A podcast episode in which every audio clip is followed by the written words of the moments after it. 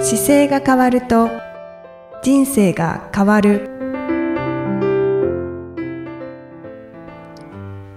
こんにちは姿勢治療科の中野孝明ですこの番組では体の姿勢と生きる姿勢より豊かに人生を生きるための姿勢力についてお話しさせていただいてます今回みきさんよろしくお願いしますこんにちは、いきみえです。よろしくお願いいたします。中野先生、はい今回はどはいんなお話でしょうか。今回はですねあのー体を正しく使うのにあたってはい。苦手なこう動きをこそはうんうんしっかり時間をかけてやった方がいいですよっていうことをお伝えしようと思っているんですけど、はい。あのーよく、ひさん YouTube とかで 体のことって見たりしますあんまり見ないです。あんまり見ないですけど、ストレッチとか筋トレはしているので、はい。やっぱり、うん。あの、嫌だなっていうの は、回数が少なくなったりとあかー、時間をかけなかったりします。しますはいああ、そうか。あのー、体ってそうなんです。嫌だなって思ったり苦手だなっていうところが、実はやった方がいいことなんですけど、はい。やりにくいと当然飛ばしちゃうんで、あの、YouTube 見ながら運動してる方に結構よく最近お話聞いてるとあって、ああの、ここで診療しながら確認してるときに、これできないんですよねっていうことがで出てきたりするんですよ。ーでうんその方が結構自分で調べたりとかするの好きだった方だと、こういう動きってややるところなかったですかって言ったら苦手だからやめてましたとか、あっーていうのが、あの、よくやっぱり、今動画で情報量結構多いんで、はい。あの、見ながらやってる時って自分が得意なものしかやらなくなっちゃっていて、うんうんうんで、苦手なことはパスしているっていうケースが本当に増えてるんですよね。そうですね。選べますからね。 うんで、あのね、つく伝えてる方も別にその一人のために伝えてるわけじゃないから、いろんなケースで伝えていくんですけど、結局そうすると、自分にとって得意なことっていうか好きなことしかやらないから、偏った体になっちゃうんですよね。 で、やっぱり苦手なとこっていうか、故障しそうな状況が残ったまま、故障してくるっていうケースがすごく増えてきていて、あーなので、僕が、ああの、お伝えするときなんかは、あいや、この動きができてないからこれやんなきゃいけないので、あの、宿題にしてこれやっといてくださいねっていうふうに伝えるときも、はい。 1個やってほしい動作をするときに、もう3つとか、逆極端に言うと5つぐらいに崩して伝伝えることが。があって、はい。あの、初めだと息を、あの、腹筋するような動作だだったとしたら、腹筋でバッて上がってくるっていうのをやりましょうっていう話をするときに、もう腹筋を伝えるっていうのじゃまず無理だから、うん一旦息を吐く練習させて、ああ。で、お腹をちょっと薄くしてみましょうっていうことを伝えたりして、はい。はい。で、お腹を薄くすることの練習をできてるかどうか確認するのに、手あの、タオルを入れてちゃんと抜けないようになってるかとか。や、やりました。ありました そうああいうので確認して、これですよって感覚を教えてあげて、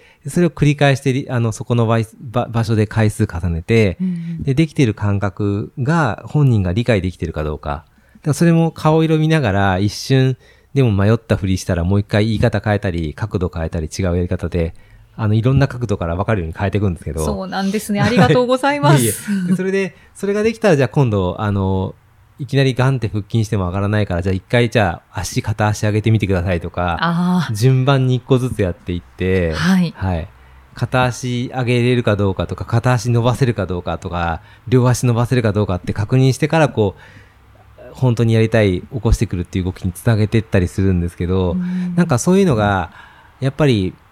自然に、あの子供の頃だと実は全部そういう動きって必要なくて、自然に成長する過程で、あの、赤ちゃんが生まれてから立ち上がる瞬間に、はい体って立ち上がるまでの間でず順番に筋トレをしてくるんで、おー赤ちゃんはこう、寝転がって、寝てる状態から、あの、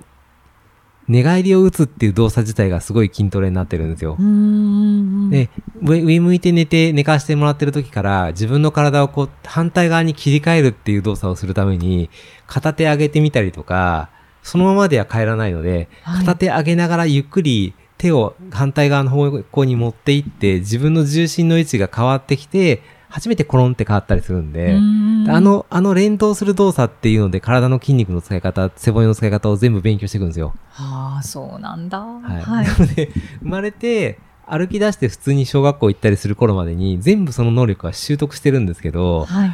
人間の体が、あのー本来そうやって動き回ってる動物にもかかわらず、学校で座って勉強したりすることによって、どどんどん使えなくなってっちゃうんで、はい。で大人になるとさらにそれが動かないまま仕事したりするから、同じことしようとした時にもう、もはやできなくなっちゃってるんですよ。うんうんうんなそのうでですよね。一旦赤ちゃんの状態に戻しながら、そこから順番に練習させるっていう過程でリハビリしていくんですけど、はい。なんかそれを、本当はやんなきゃいけないんですけど、自分の体を細かくそこまでわかんない時って、大体苦手なことは後回しにしがちなので、うんうんなので、もし YouTube とか、こう、いろんなもの、本とか見たときに、まあ僕の本でも、苦手だなと思う動作があったときは、苦手な動作ほど、逆にすごくゆっくりでいいので、うん丁寧に時間かけてやっていくと、はい体のところが大きく変わる鍵が残ってるんで、その、苦手なところやるぞっていう、そはいの、はいはい。一歩はどうやって踏み出せばいい苦ですか手なとこやる一歩は、とりあえずその一回だけでもやれば、まず変わってくるので、例えばは、よくあるのが開、僕だと自分が苦手なので、開脚とかが苦手なんですけど、へー開脚して、あの、広げながら前倒すっていう動きが股関節がやっぱりちょっと硬いのがあってう、ん苦手なんですけど、それを、ちょっと開脚するっていうのを、例えば床に座った瞬間とか、はい。あの、寝る前に布団の上に上がった時にちょっとやるっていうのを繰り返しながら、あと少しその場所で前後とか左右に動かしてみたりとかうん、うんうんあ、の、ポジション取ろうとしつつちょっと動かすだけで、はい。体って緩んでくるんですよ。うーん。例えば、開脚だと開脚するじゃないですか。で開脚して、あ、全然いかないなと思っても、開脚した時の手を、例えば自分の体の後ろに持っていって支えてあげると、はい。少し開脚しやすくなってきて、うんうんうんでそのままの足の状態で、足先を、例えば、あ伸ばす方向と、はい。つま先上げてくる方向って両方こう動かしていくと、少しずつ、あの、筋肉が動いてないところが動かせるんですよ。あー確かにそうですね。うんはでい。すごい地味なんですけど、そういう動作を繰り返していくことによって、その時にハムストリングだったり、前のあ大腿四頭筋だったりがちょっと動かしながら、可可動できる範囲が広がってくるんでう、んうんうでん。それやっていきつつ、ちょっと前倒すってやっていくと、少しずつ前倒れる角度が広がってくるんですよね。はいはな。いので、ちょっとこう動かして、あ、なんか前倒れそうと思ったらまたちょっと開脚広げてみたりっていうのを、すごいちっちゃいことの積み重ねで、まめにやると少しずつ行きやすくなってきます。うーん。じゃあ、気負わず、あの、そうですね。。だから、すごいい、あの、感覚として、だから痛いっていうところじゃなくて、手前に、あの、心地いい状態が、例えば指だと、こう自分の指をはい。ストレッチしようとすると、な全く何も感じないところから指先こう押してくるとしたら、はい。少し伸びてくる感覚があ手るじゃのないひですらのか。方に押すんでですね。は、はいい。押してくると。はい。で、強く押しすぎるとぐーっと痛いですよね。なので、その心地いいところっていうのを繰り返しながら、ちょっとずつ押していく感じでうんう、んちょっと引っ張られる、伸びる、ちょっと引っ張られる、伸びるっていうのをうん繰り返していくと、その伸ばせる可動とする範囲はどんどん広がってくるんでう、ーん。少しずつですね。はい。今多分、イキさん人差し指や伸ばしてましたよね。はい。伸ばしてて、それで伸ばしてるじゃないですか。はいその感覚で全体の指広げてみるから。そうすると、その人差し指だけ上に来てません。感覚的には。来てます。そう、そうそう、そういうことなんです よ。はいはい。ちょっと違いますね。はい。今、5本ある指の中で、その人差し指1本だけこう、なんでしょうね。あの、俳句、専門用語いくと俳句って言うんですけど、はいはい。あの指伸ばしてる方向をこう繰り返してやってるだけで、うん結果的にじゃあ一旦手伸ばして5本の指で反らせるような形すると、1本だけこう伸びてる感覚するんで、うんもう完全にちょっとだけ。違いますよねはい。で、それを今1本だけど、それ2本、3本、4本って丁寧にやっていけば、当然5本とも広がりが出てくるんで、うんうんうん。それをあの苦手な場所でもやっていくと、はい。あの、ちょっとずつ変わってきます。そうですね。はい。その苦手だって思ってても、あの、ちょっとした動きで取り入れていくと、なんかそそうでのすそうです苦手だ嫌だっていうのは緩和されるので、で特に大人になればなるほど苦手な場所がしっかりはっきりしてくると思うので、 はい。でその苦手なところをほんとちょっとだけ入れてやっていくことで、体が綺麗にこう繋がって動かせるように戻ってくるんで、うんうんこの間もね、うちの、あの、妻にこういう風にやった方がいいよっていう話で、たあの体幹のトレーニングとして伝えてたのがあるんですけど、はい。それを教えた時に、あの、まあ、僕も腹筋する時に腹筋の動作をこう、お腹の下腹部の方と上の方って分けて作っていて、はい。で、それを何パターンもこう分けて伝えていくんですけど、そのうちの、特に、あの、お腹の部分でいくと上側の方のトレーニングっていうのがすごい苦手だったんです、妻が。はい。はい。で、まあ、要は腹筋して起きてくるようなトレーニングなんですけど、その苦手な動作っていうのが分かって、こんなの絶対できないわって言って僕に当たられたんで、 いや、そんなことない、できるよって言って、で、妻は、いや、これは絶対、あの、昔からできなかったはずって言って自分の息子に、僕の子供に、はい。あの、家帰った時に、はい。ちょっとやってみてって言ったら、ものの見事にスッと上がってきたらしくて、ええで、中学生の頃とか、高校生の頃で運動してれば普通に使えて登ってくるんですけど、うん大人になって使わない時間が長くなってくると、その筋肉にスイッあの、スイッチを入れるボタンの位置がもうわかんなくなってるんです、頭の中で。うんうんうんなので、使わなえ、こすれぎどうやって使うんだっけって脳からすると、はいそのずっとオフにしてたから、今更使えってどういうことって思って、頭では、あの、ススイッチを探しに入るんですけど、はいそこ使うんですよって分かってくると、苦しいなって思いながらも、あ、こういうことだっけって言って少しずつ思い出してくるんうで、ーんでその思い出す使い方を重ねていくと、そこの筋肉も動かせるようになってきて、結果的にはその元々持ってる筋肉なんで、はい。ちゃんと使えて繋がってきますよっていう練習をしながらこう、戻していくんですけどね。なんかそういうふうに考えると、なんだろう。こう、ちゃんとはい。自分の本来のはい。動きを、あの、呼び起こしてあげようみたいなそうそうそうそう気分になります ね。そうですね。だから呼び起こしてあげて使えるようにしておけば、いつでもちゃんと機能して動いてくれるんで、はい、はい。、で、これは、あの、今の現代人というか、ほとんど全ての方が、やっぱり現代社会が便利すぎて、むもうサボりにサボりっても生きていけるようになってるんで はい。そこに問題があるだけなんで、今だから例えば座って、ラジオっていうことを考えるって、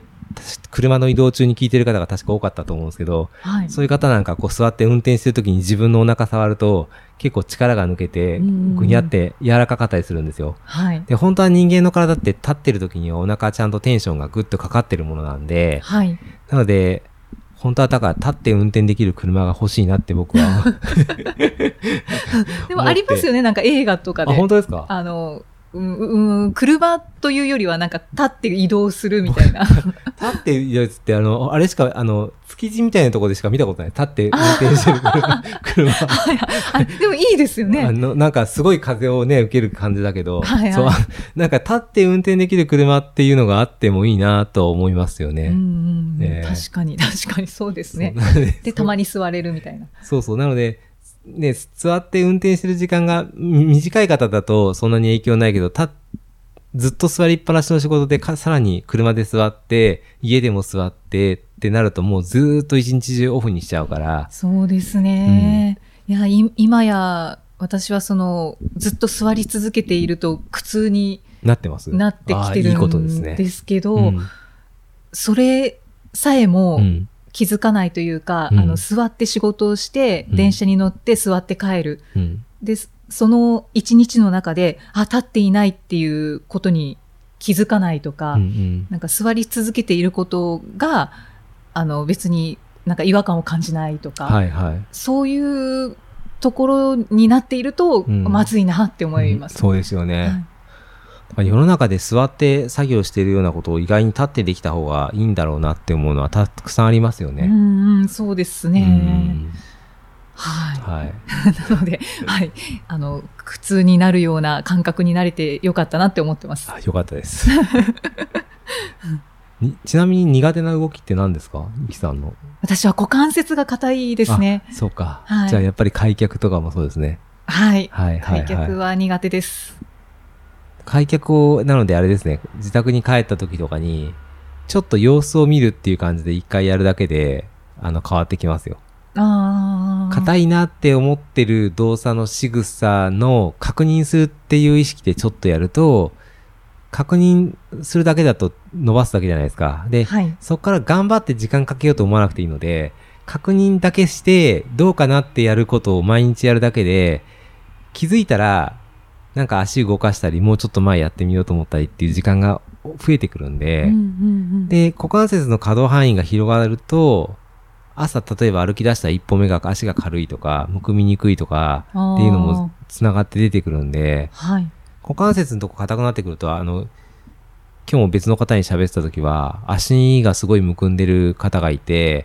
ご本人はあんまり気づいてなかったんですけどうん、立ち仕事のままご自宅で、あの、ステージの衣装とか作ってる方だったんですよ。へえ。でその方も立ちっぱなしで、あの、僕のとこ来てくるのは長いので、ずっとお仕事されながら立ってやった方がいいですよって言って、立っていろんなことされるようになってるんですけど、はいコロナ禍で出なくなっちゃってて、家の中でずっとステージの衣装を作られたりとかする方なんで、はい。立ちっぱなしは良かったんですけど、動かなくなってたから、うんやっぱりちょっと動くことしなきゃいけませんよって言って、歩いたりする方法とかを今日お伝えしたばっかりなんですけど、立立って使って、やっぱり歩いて移動することによって足の筋肉使うんですけど、使わなくて止めっぱなしだったから、足が完全にこうむくんでるような状態になっちゃってて、そうなんですうね。んなのでやっぱりいろいろ動き回るっていうことはすごく大事なので、で、そういう時に股関節の柔軟性ができてると、あの一歩が送りやすかったり出しやすかったりするし、山だと登りやすかったりするし、ああ、そうですね。私の場合ですね。あと、急な、例えば、急な登り道でもちろん上がりやすいっていうのはあるんですけど、下りでも自分の体がついた瞬間に前にか今度行ってれば遅れなくて降りていけるので、はい。股関節硬いだけで足前に置こうとすることの距離が足んなくて、うんで、かかとがついて滑っちゃうとかっていうのもやっぱりあるから、うんいつもこう自分の体の真下にちゃんと体重が乗ったら安定するじゃないですか。はいあ。れが、あの、斜面が滑ってたり角度がつくと、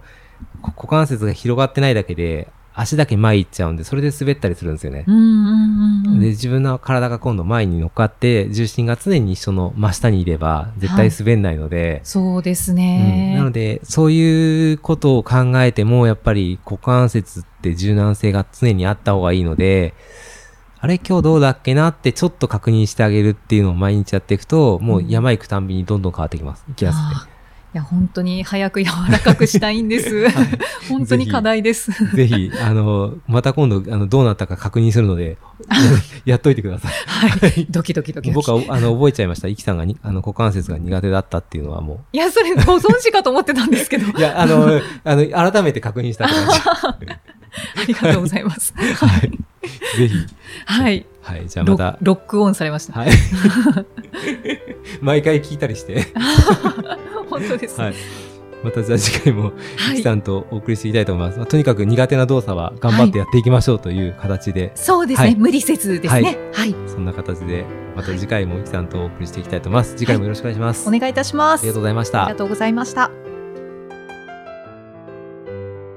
この番組では姿勢や体についてのご質問そしてご感想をお待ちしておりますご質問とともに年齢体重身長性別をご記入の上中野生態東京青山のホームページにありますお問い合わせフォームからお送りください体を見直す時間は人生を見直す時間である姿勢治療科の中野孝明でした。